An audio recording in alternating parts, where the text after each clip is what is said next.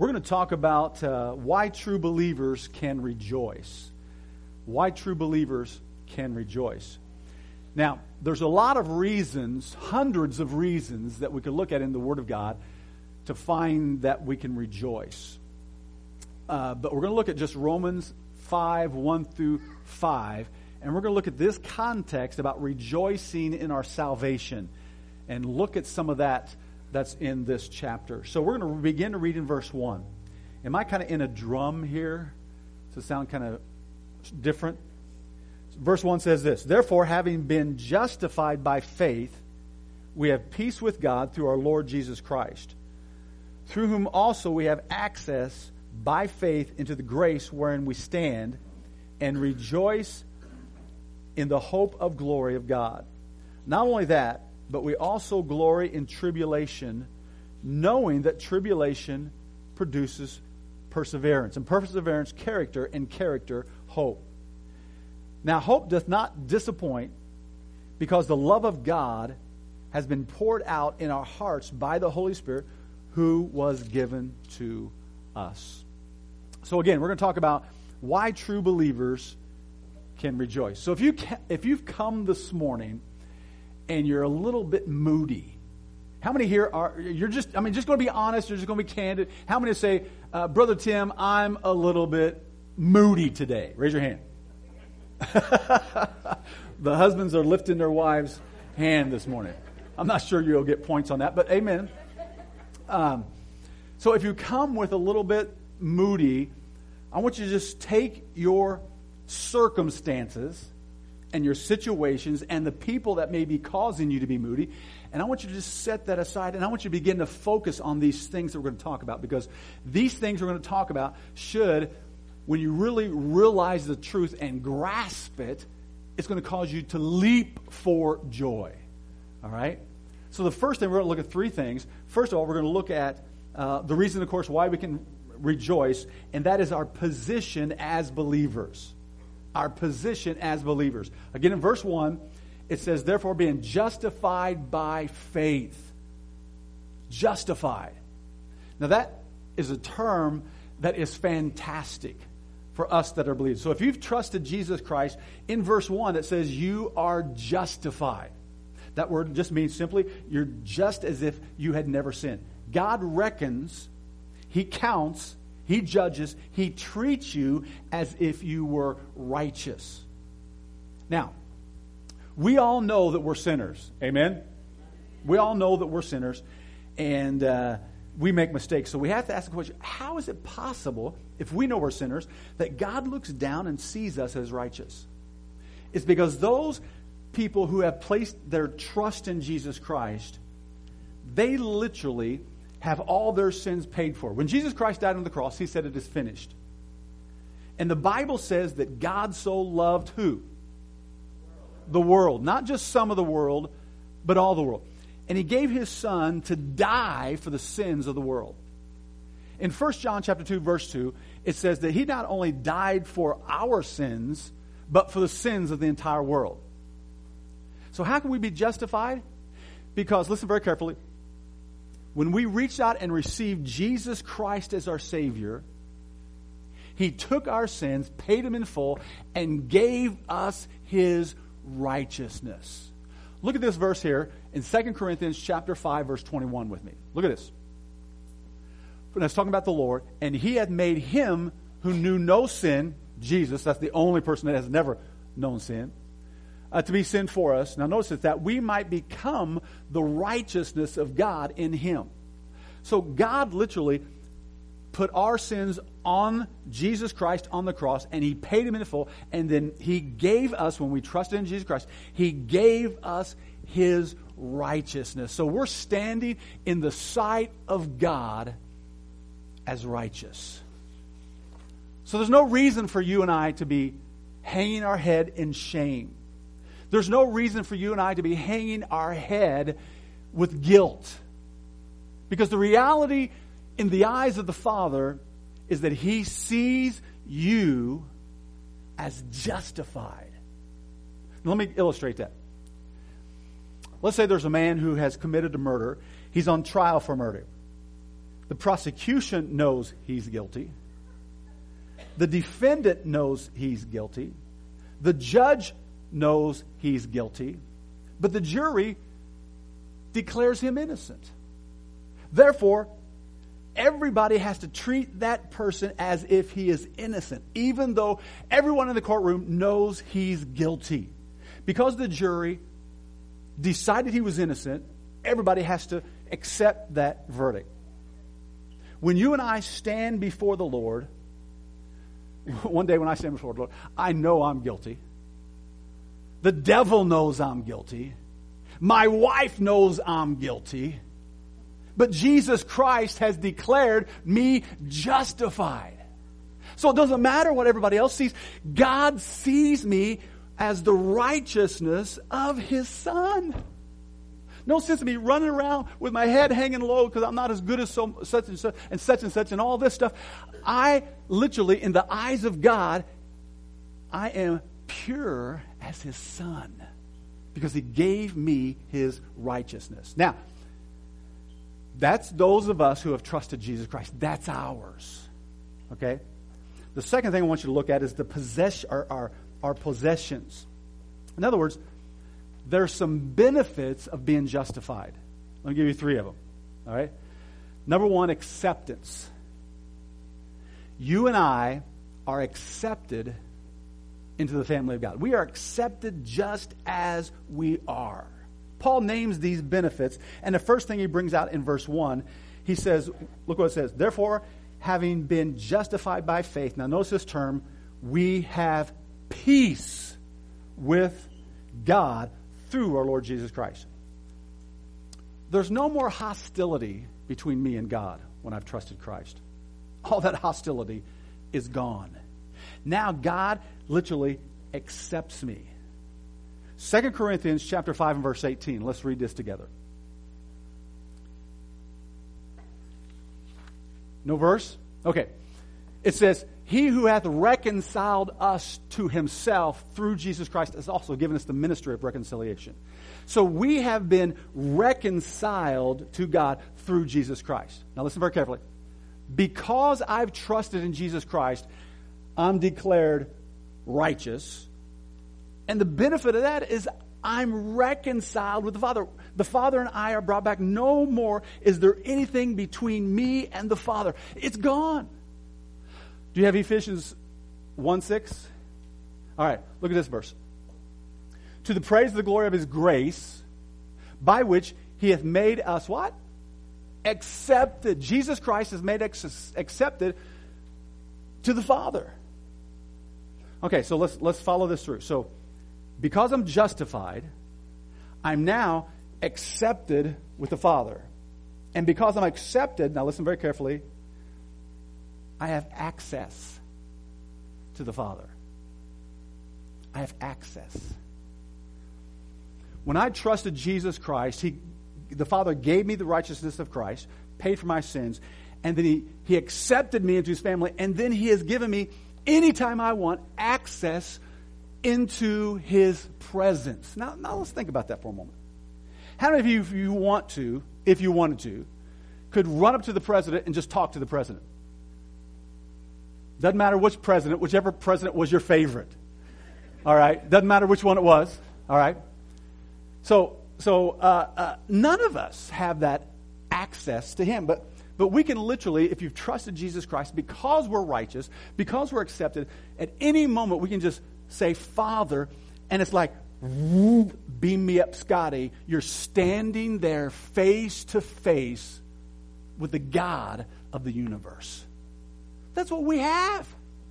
That should be enough for you. So, no matter what problems you have, no matter what struggles you have, what people are bothering you, you can literally say, Father, and you're standing right there with Him and you're communicating. And guess what? Hebrews 4 15. Let's look at that verse. We're righteous. We have been accepted. Now we have this access. Now I want you to see how he treats us when we're standing face to face with him, okay? That's what it says. Now, again, the Word of God tells us the picture. I'm righteous. I'm accepted. And I have this wonderful access. How does he treat me now that I'm standing before him? For we do not have a high priest that cannot sympathize with our weakness. Okay? Turn around to positive. We have a high priest that sympathizes, empathizes with our problems. When we come to the Father and we blurt out the burdens, we give Him and talk to Him specifically about the problems of the areas, He sympathizes. He, I mean, isn't it, isn't it nice to have somebody you can talk to? I mean, seriously talk to that understands what you're going through. Because a lot of times, even your spouse doesn't.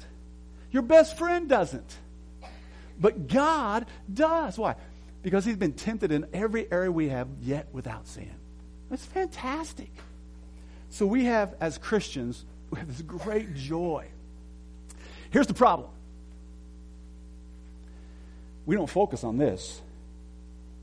We focus on those little problems and we make them bigger than our God and these wonderful truths. See, we could take these problems we have and we can bring them straight to the throne, and he emphasizes, he, he understands, and his heart is heavy for us, but we don't see that. And we can talk to him about that. And we can literally lay them down and walk away, but we don't. Can I hear an amen? We carry them all the time, and we don't have to. The Bible says, casting all your care upon him, for he cares for you. So we have all these wonderful truths that we can rejoice in. Third thing we can rejoice in, third benefit is assurance. Let's go back to our context, uh, Romans chapter 5. Look at verse 3. Well, we're still in verse 2 through whom we also have access by faith into the grace. Now, notice this in which we stand. Rejoice in hope of the glory of God. Assurance. So we have access, or we have acceptance, we have access, and we have this assurance. These are the benefits of being justified, righteous, declared righteous. Only to those that have trusted Jesus Christ. Only to those that have been born in the family of God. That's it. Okay? But this is what we get we have this assurance of salvation. Wherein we stand. The word stand here means a, a, a permanent, it's, a, it's being fixed, firmly fixed, unmovable. And we have all kinds of verses to back that up. So, in other words, once we are in the family of God, we have this righteousness. We didn't save ourselves. He saved us by paying for our sins, giving us his righteousness. Okay? and bringing us into the family of God. And now all of a sudden we have this assurance that He will never leave us nor forsake us. How many of us actually focus on those? And, and, and they are a great cause of rejoice, according to Paul in these five verses. Great cause of rejoice. Rejoicing. So the believer should never, and there's hundreds and hundreds and hundreds of more verses. But I want to go to a couple of verses, Romans chapter 8, verse 31. Verse 31 and verse 32. And I want to just read this and put this in context of your life. What shall we say to these things? If God be for us, now, He's declared us righteous, He's accepted us, given us access, we have this assurance. God is for you. If he wasn't for you, he wouldn't have sent his son to die for you. Okay? So this is a rhetorical question. What do we say to the If God is for us, who can be against us? Well, this is rhetorical. You don't need an answer. It means no one. Can I hear an amen? Okay, look at the next verse. Verse 32. He who also, or he who he who did not spare his own son, but delivered him up for us all, how shall he not with him also freely give us all things? Okay, just what I said the first part, okay, is that Jesus Christ, God gave us his best, and that was his son, that we might have this intimate relationship. Let's go on. Verse 33. Who shall bring any charge against God's elect? Who's God's elect? Those that trusted Christ. Okay? It is God who what? Justified. That's what we've been talking about. It is God who just you didn't justify yourself. God justified. Look at verse 34. Who is he that condemns? It is Christ that died, yea, rather, that is rose again, who is at the right hand of the Father. Now, notice this, who who also makes intercession. So Jesus is up there doing what? He's interceding for you and for me. Now, I love it when people down here are praying for me. But isn't it exciting? The Son of God sitting next to the Father, talking to the Father about me. Doesn't that get you a little excited? What are they saying? Can you, what are they saying about me? Well, according to these verses, you're righteous, right? You're accepted in the beloved. You have direct access. You can go to the Father and you can talk, and you have this assurance that He will never leave you nor forsake you. First John chapter 5, verse 13 says this. These things that I've written unto you that you might, that's the word of God, these things that I've written unto you that you might know that you have eternal life. You don't have to guess whether you're saved. You can know it. Why? Because the Bible says, if any man be in Christ, he is a new creature. Old things have passed away. Behold, all things become new. Now, I just want to split a gut up here because these truths are the foundation for the Christian life. And as long as we're thinking about them, it should excite us. But when we're meditating on our bum spouse, if you have a bum spouse, or your bum kids, or whatever you're thinking about, or your bum, let's do it this way your bum job. I'm safe there. Can I hear an amen? Because none of you are going to say, man, I got a bum, I got a bum spouse. No, not in church anyway, right? Okay.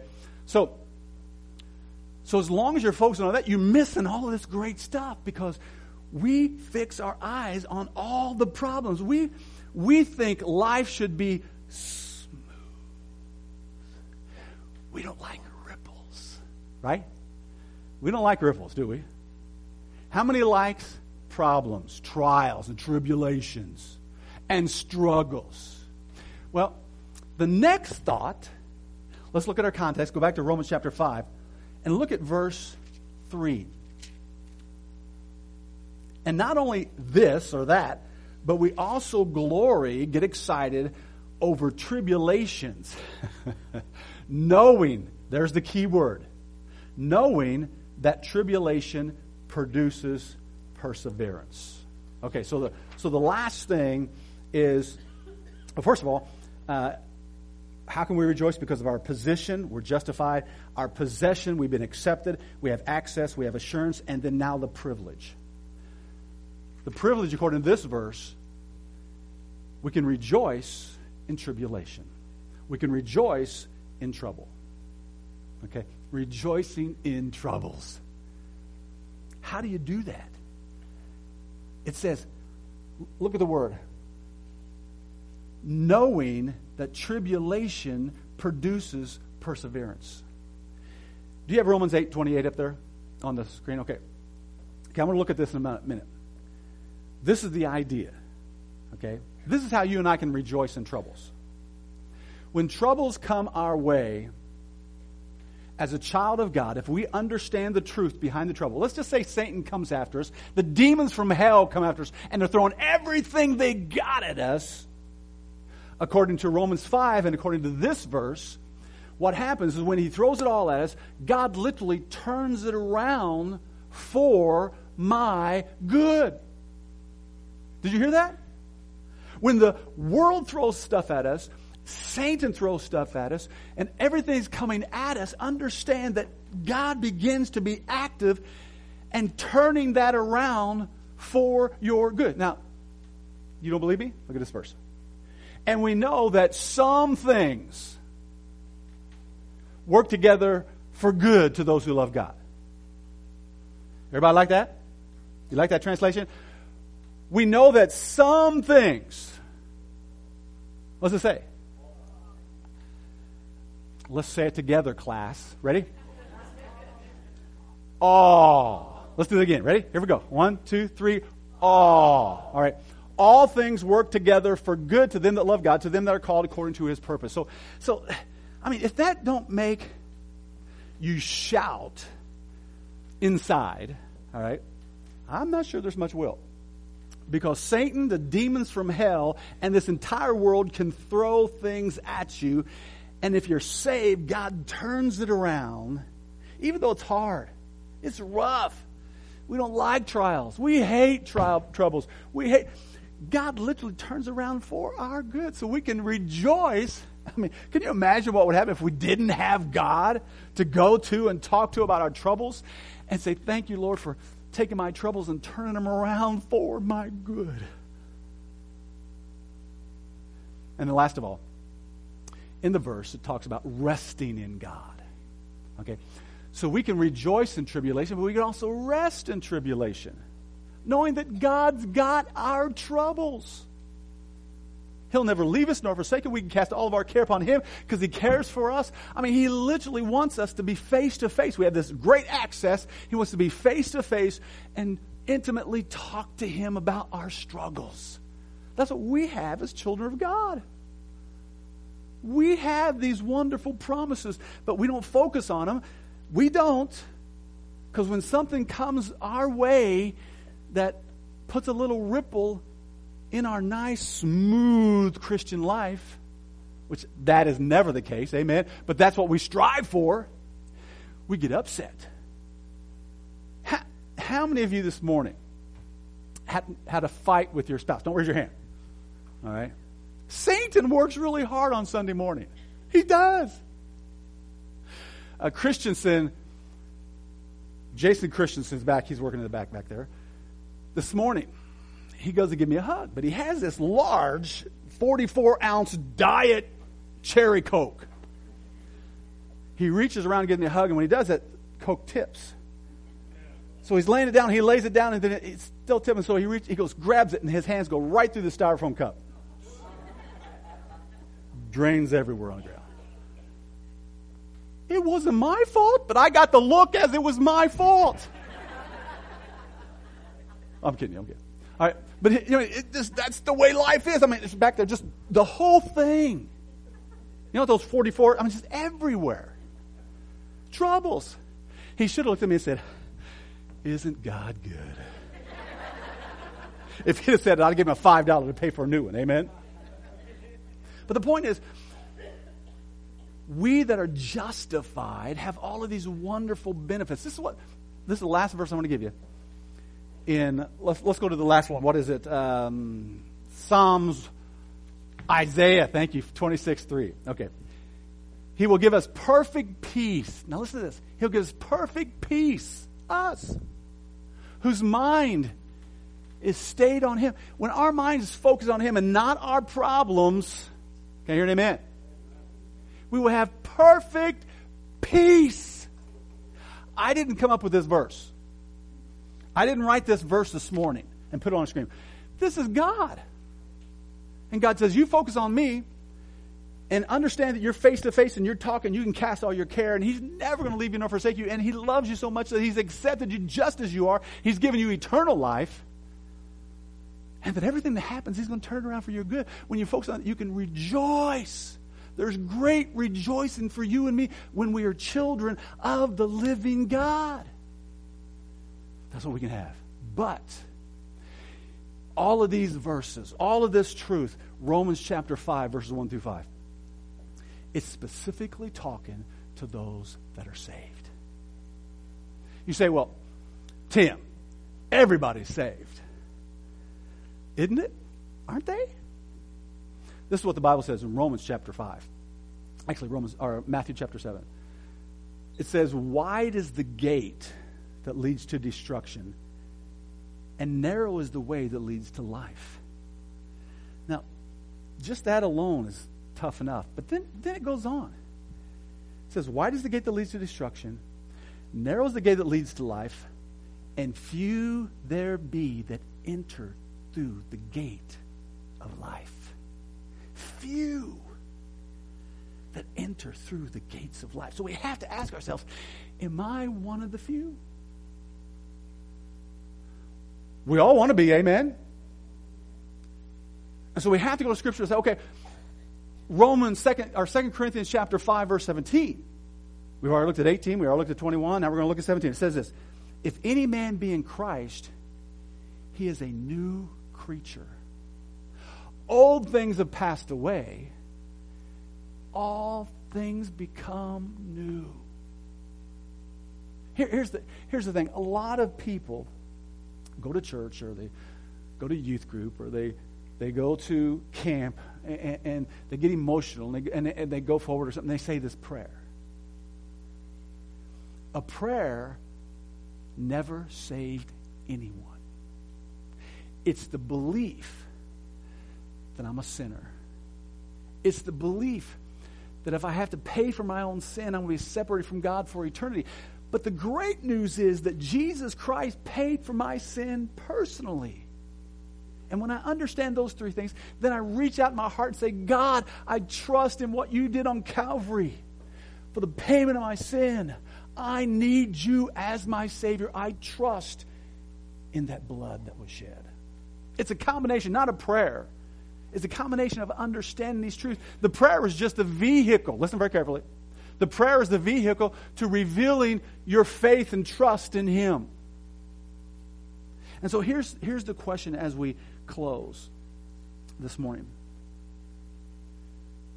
Are you one of the ones that enjoy justification? Are you born again? If you're not, you're here. God brought you here for such a time as this. Now, I don't know where you're at spiritually. I couldn't even fathom where you're at. But all I know is I was where you're at one time. Okay, years ago, this same message was given to me, the gospel message. And I, I remember just crying out 1.30 in the morning. Went home that night, and 1.30 in morning, I, I realized the Bible says Jesus is knocking at the door. If any man open the door, I'll come into him and sup with him and he with me. And, and I realized that I was a sinner. I realized I was headed for hell. I realized that Jesus paid my debt. And I began to weep and cry and ask Jesus to in my heart. To, I trusted in what he did on the cross as the payment for my sin. So if you've never really done that, today's your opportunity. Let's have every head bowed, every head closed. We're not going to embarrass anybody. We're just going to give you an opportunity to receive Jesus Christ as your Savior. Every head bowed, every eye closed, no one looking around, please. Right where you're at. If you're not sure you're saved, don't dabble with the possibility of not. Don't do it. Your eternal destiny is at stake. If you're not sure, listen, and you want to be saved, listen. Pray this prayer and receive Jesus Christ as your Savior. If you want to be born again, family, you want to be justified, it's simply understanding that you're a sinner, understanding that if you paid for your sin, you'd be separated forever. But also understanding Jesus literally died to pay for those sins. And then you personally reach out and receive Christ as your Savior. I'm going to pray a prayer. If you'd like to be saved today, if you want to make sure you're going to heaven, if you want to be born in the family of God, listen, right there in your hearts, pray this prayer. Dear Lord, I know that I'm a sinner. And I know if I died in my sin, I'd be separated from you forever. But thank you, Lord, that you sent your Son to die for me.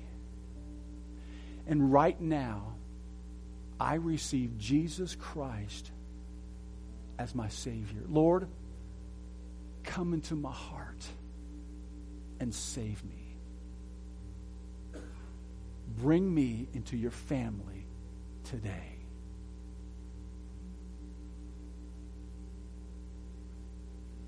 Now, I'm going to pray this morning, but just before I pray, heads bowed, eyes closed. If you prayed that prayer this, this morning, no one's looking around, just me. You prayed that prayer. Would you just lift, your, lift up your hand and say, Brother Tim, I prayed that prayer. Just lift it up high, if you would. Just, yes, thank you, thank you. Somebody else, just, just hold them up if you will. Thank you, thank you. Keep them up. Thank you, thank you, thank you. Anybody else this morning? You prayed the prayer and you received Jesus Christ as your Savior. Just lift up your hand. Amen. You may put them down. Thank you.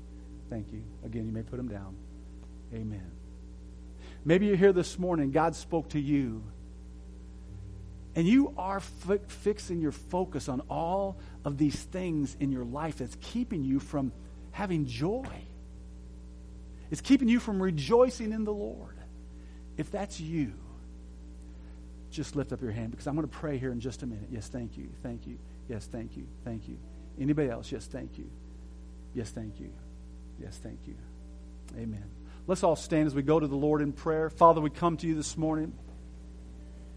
We can't thank you enough for the Word of God. Can't thank you enough for your Holy Spirit that stirred in our hearts today and spoke to us personally. And I pray for these, first of all, that, that raised their hand, that they received Jesus Christ as their Savior. Father, I pray that they would begin to grow in that relationship with you. That, that we would be able to meet them and give them a Bible and help them to get involved in reading and growing in their newfound relationship with you. And then, Father, I also pray for these this morning that raised their hand that they're, they're not fixed on their justification. They're not fixed on their acceptance. They're not fixed on their access. They're not fixed on their assurance. They're fixed and focused on their struggles. Not on the fact that you turn those around. But Father, they're fixed and focused only on the bad things of life. God, set them free is our prayer this morning. Help them to set their mind on good things, on all the wonderful things that you're doing in their life. And Father, we'll be sure to give you all the praise and all the glory. In Jesus' name, amen.